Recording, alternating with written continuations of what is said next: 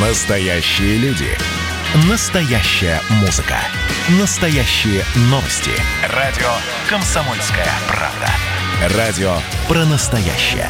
97,2 FM. эм. Не отключайте питание радиоприемников. Начинается передача данных. Здравствуйте, это передача данных у микрофона Мария Баченина. И сегодня в эфире «Комсомольской правды» футуролог, идеолог трансгуманизма, генеральный директор компании «Криорус», компании, которая занимается криоконсервацией людей, животных, Данила Медведев. Здравствуйте, Данила. Здравствуйте.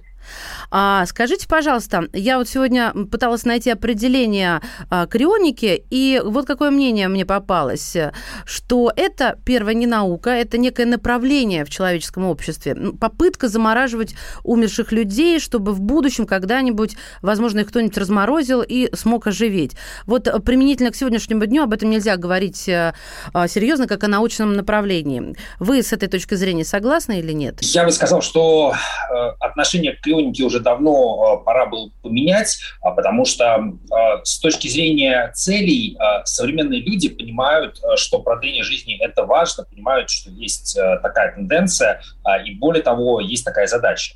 Соответственно, по сравнению с 60-ми годами прошлого века, когда крионика только появилась, сегодня людям уже нужно принимать какое-то серьезное, взвешенное жизненное решение, а что они лично собираются делать в контексте э, своей собственной жизни, в контексте своей собственной смерти.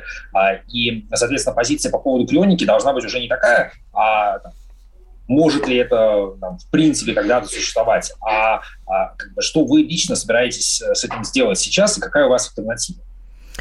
А, в вашей лаборатории замораживают тела целиком и отдельно или отдельно мозг человека. Скажите, пожалуйста, в чем смысл заморозки мозга как органа отдельно? Смысл в том, что мы уже сейчас понимаем, а, что а, вполне возможно вырастить человеку искусственное тело или создать его искусственно, либо с помощью биотехнологий, либо с помощью технологий кибернетических. А, и, а, соответственно, самое важное – это а, личность, это сознание, которое у нас определяется работой мозга. То есть если мы сохраняем мозг, то мы сохраняем и память, а тело – это дело уже наживное. В принципе, я с вами соглашусь вот с вашим ответом на первый вопрос, что крионикой на сегодняшний день никого не удивить. А скажите, пожалуйста, пробовали уже кого-нибудь или что-нибудь, ну, я имею в виду орган, конечно, или же животное, разморозить? Органы э, сейчас э, размораживать э, пробовали. А в некоторых случаях, как в случае с почкой э, в экспериментах на кроликах, а, например, а, удавалось обеспечить а, полное оживление и нормальное функционирование после заморозки. То есть, в принципе, мы понимаем, что даже для мозга и даже потенциально для целого организма восстановление возможно. А, другое дело, что одна из идей крионик заключается в том, что мы оживлять а, человека будем а, не с помощью технологий, которые есть сейчас, а с помощью технологий, которые будут в будущем, то есть через 50 лет, может быть, позже, а к тому времени уже будут и технологии клеточного ремонта, возможно, основанные на наномедицине, и многое другое. У меня сразу два вопроса. Первый. Вы сказали оживить почку кролика, и получилось э, все удачно. Но речь идет об органе целиком или о тканях почки, потому что это совершенно разные понимания. Я для слушателей дам объяснение, что орган целиком заморозить – это чудо чудесное, потому что при разморозке он, скорее всего, разрушится, но останутся островки живой ткани. А замораживать ткань – это гораздо проще. Это научились делать, и это делают в в центрах репродуктивного здоровья, то есть в этом ничего удивительного нет. А, и, соответственно, ответьте, пожалуйста, на этот вопрос, а потом я задам второй, если его не забуду. В случае с э, почкой кролика э, результат был именно с целым органом, то есть э, этот орган был пересажен кролику обратно после того, как его прохранили какое-то время при температуре жидкого азота, и вторую почку у кролика убрали. И вот на той почке, которая пережила заморозку, кролик нормально жил, э, ну, до того момента, пока не пришла э, пора э, усыплять кролика и проводить его патологоанатомическое исследование, вот, и выяснять, собственно, как же он хорошо жил. Вот, и выяснилось, что жил он хорошо, вот, э, и это было сделано в Америке в компании медицины 21 века а, под руководством Грегори Фея, одного из ведущих криобиологов и сторонников крионики, а, который экспериментировал там как раз а, с технологиями заморозки органов. Вот. А вообще, если говорить о ну, вот, этом эксперименте, то это был, конечно, очень большой прорыв, потому что действительно удалось впервые показать, что э, для млекопитающего а, можно целый орган, ну, причем не крошечный какой-то, а, а достаточно сложно устроенный внутри, достаточно большой, а, можно обратимо вот так вот сохранить. То есть это был, была ну, такая демонстрация, которая, в принципе, прежде всего важна для ну, нашего предположения по поводу мозга. То есть можем ли мы рассчитывать на то же самое с мозгом. Вот. И хотя понятно, что там те технологии, которые сегодня используются при заморозке, они а, не всегда а, достаточно а, надежные, не всегда достаточно качественные, и там очень много еще впереди предстоит улучшить, но принципиальное доказательство того, что это все, скорее всего, насколько это может сработать, оно было получено. Нет, это действительно очень крутая новость. Я, кстати, ее не встречала, стыд мне и позор. А вот, и здорово, что вы сказали, что это было в Америке, потому что хотела поинтересоваться. Но вы сказали о том, что мы, если и будем будем пользоваться э, какими-то методами для разморозки, то эти методы будут открыты лет через 50 и, и далее. А ведутся ли работы по этим методам? Или это какое-то м, открытие по ходу дела? Ну, знаете, как вот э, мы здесь открыли, э, а здесь можем применять, то есть разные или коррелирующиеся области. Есть э, какие-то институты, научные лаборатории, которые конкретно работают в э, контексте крионики? Мы знаем, что это важно, а, ну, наверное, с начала 20 а, века, когда а, появились первые серьезные эксперименты, были попытки пересадки допустим, половых желез между человеком, от животных к человеку. Были эксперименты, такие как то, что начинал Богданов у нас в стране, по переливанию крови. То есть были первые попытки научные каким-то образом продлить жизнь человека. Потом из этого выросла трансплантология современная, то есть то, чем занимались там, Блюханенко, Демихов и так далее.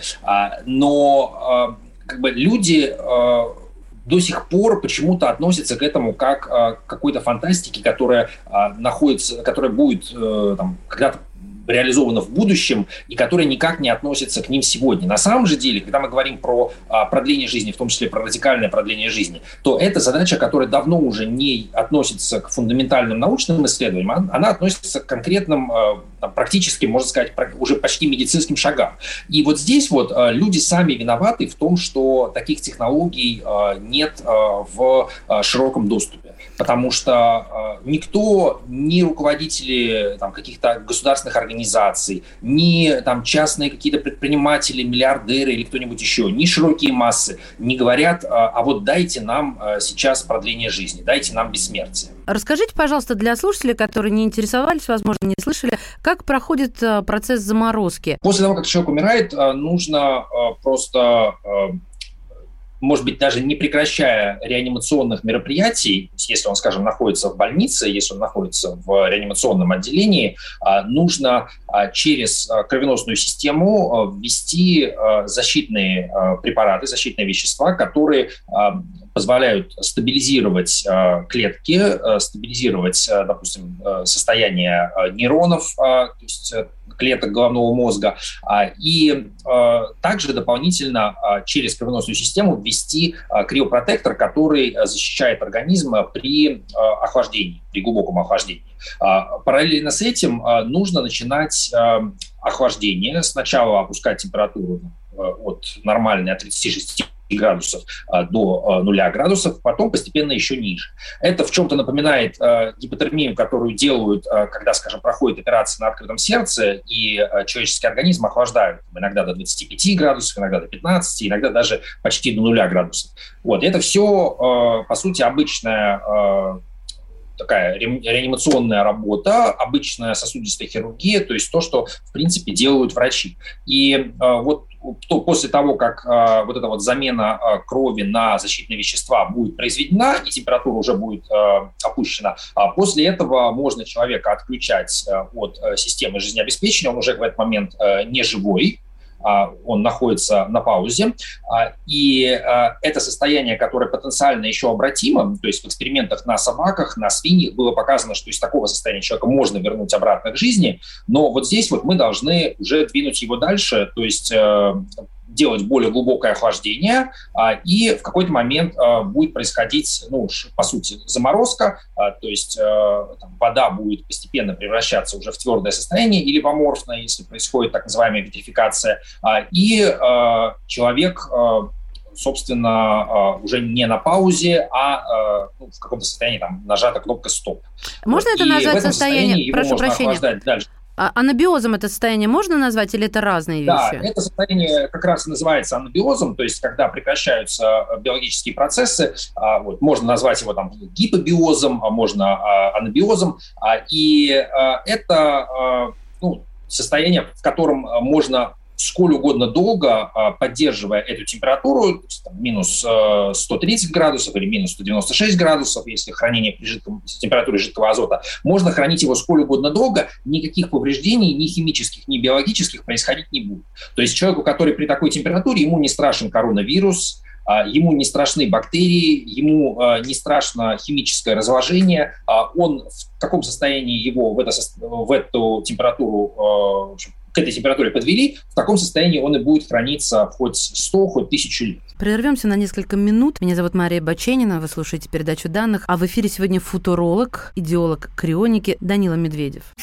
А что самое вкусное, что самое любопытное, то, о чем, в общем-то, может, мало говорят? Сегодня у меня было видение. Господь разговаривал со мной. Все, праздники кончились, магия рассеялась. Кислое, ничего страшного. Вино из елок. С сахарком разбодяжим, и будет портвейн. Я наблюдаю и понимаю, к каким изменениям может привести расширение рамки. Предчувствие перемен. На радио «Комсомольская правда».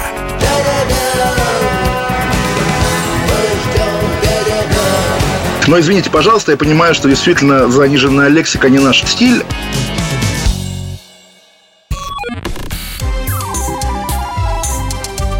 Отключайте питание радиоприемников. Начинается передача данных. Мы снова в эфире. Здравствуйте. Это передача данных. У микрофона Мария Баченина.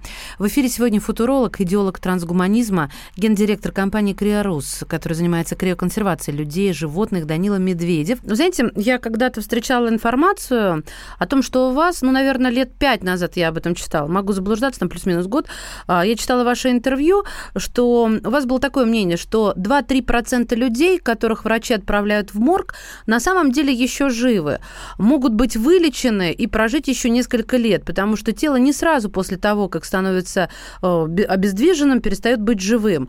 У нас есть некий запас времени.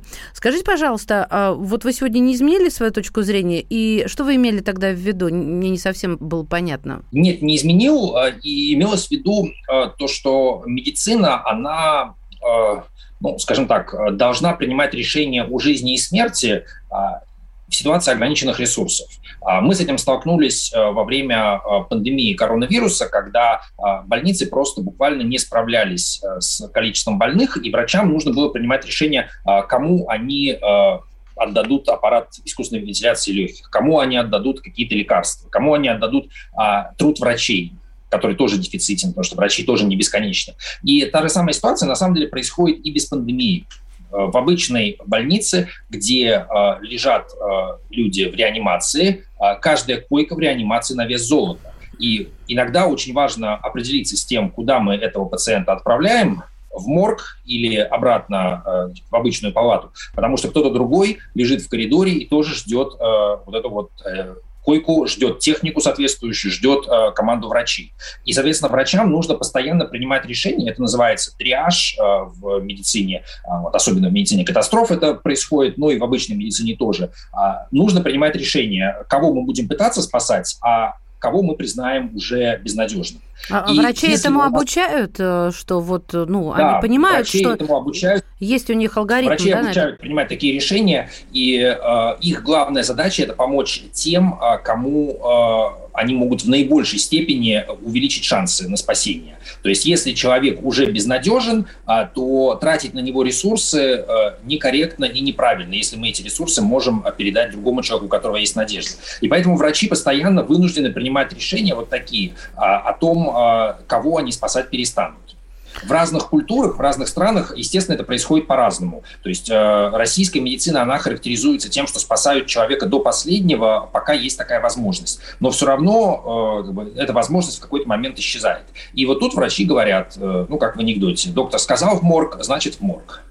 Вот. И э, это действительно где-то там 2-3% э, людей, которых потенциально можно было бы спасти, причем спасти полностью. То есть их можно было бы вылечить, и они бы еще 5-10 лет э, прожили бы. Более того, существуют вмешательства, которые сейчас вообще не рассматриваются, которые потенциально могут быть там, спасительными для десятков процентов. То есть всякие технологии, связанные с системами жизнеобеспечения, технологии, потенциально связанные с пересадкой головы, это то, что может помочь огромному количеству количеству людей сегодня. Но мы просто этот вариант вообще не рассматриваем.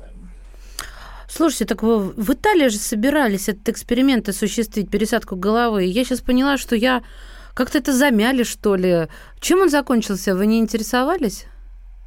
Мы, конечно же, интересовались, и более того, мы сами занимаемся сейчас а, работами а, на животных пока. А, на разных а, по подсадке и пересадке головы. Значит, закончилось это тем, что а, коллеги вот этого доктора Канавера, а, коллеги в Китае, на самом деле, потому что он отправился туда, они провели много достаточно экспериментов на животных, где было показано, что да, это все потенциально может работать. Но тут нужно понимать, что на самом деле это не какие-то эксперименты из будущего, на самом деле похожие работы делал отец трансплантологии Владимир Демихов в 50-е годы годы прошлого века.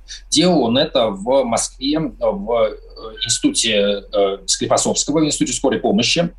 Он работал на собаках и показывал, что э, можно подсаживать голову собаки к другому животному, и обе, ну и голова, и тело со второй головой будут продолжать нормально существовать.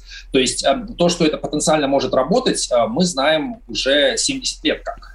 И, на мой взгляд, очень серьезная проблема в том, что люди реально не осознают, что а, проблему смерти а, на этой планете, вот проблему смерти человека, мы а, потенциально можем решить за 1-2 года. И всех, кто сейчас умирает, мы потенциально можем начать спасать. Здесь пересадка головы – это один из инструментов, второй инструмент – это крионика, но в целом вот в 2021 году мы на самом деле не беспомощные перед смертью, но большинство людей все равно ведет себя так, как будто они заложники террористов. То есть вот стокгольмский синдром, который у нас начался давным-давно, он до сих пор продолжается. Но задумывались ли вы над а, другими проблемами? Да, я даже не буду ставить знак вопроса в финале. Я уверена, что вы об этом размышляли и отвечали много раз на этот вопрос.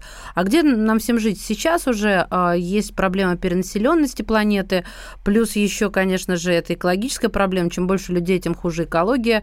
Ну, вы все это знаете без меня. А, какие мысли на этот счет в вашей трансгуманистической голове? Мысль на этот счет очень простая. Нам в любом случае сейчас э, поставлена задача э, привести в порядок экологию, сделать э, экономику циркулярной, которая не предполагает мусор и которая предполагает полностью использование возобновляемых ресурсов. Это в любом случае нужно делать. Наша страна, как и многие другие, пообещала, что 50-му где-то году мы разберемся, перестанем сжигать э, углеводороды, э, перестанем выбрасывать мусор. И я считаю, что когда мы будем решать вот такую вот масштабную задачу, ну, давайте чуть-чуть еще побольше постараемся, давайте чуть-чуть с запасом это сделаем, и тогда у нас будет э, место на Земле не для 8 миллиардов человек, а, допустим, для 12 или для 15. И, соответственно, все эти люди, которые не умрут, им будет э, где жить, у них будет возможность нормально а, продолжать работать э, и там, развлекаться и развиваться, а дальше мы что-нибудь придумаем. А, ну, если э, так вот уж будет необходимо, ну, перестанем размножаться в конце концов. Ничего такого страшного не случится. Если кто-то захочет обязательно размножаться, ну, значит, обращайтесь к Илону Маску, отправляйте ваших детей на Марс. Вот, вот, вот докопались мы до того, что, чем вы готовы пожертвовать. А, я не хочу сейчас пускаться в философию, я не об этом с вами сегодня встретилась поговорить, потому что это другая большая программа. Скажите мне, пожалуйста, может быть, сейчас вас улыбнет этот вопрос, но а, в вашем деле существует проблема забытых замороженных? Ну, знаете, вот есть типа, банки а, спермы, банки яйцеклеток, там большая проблема у нас в России и в США, огромная проблема забытых а, эмбрионов, это правда. Вот у вас есть, допустим, объекты, ну, я не знаю, родственники перестали платить за хранение, это не дешевое удовольствие, забывают, умирают, погибают, исчезают, ну, можно продолжать.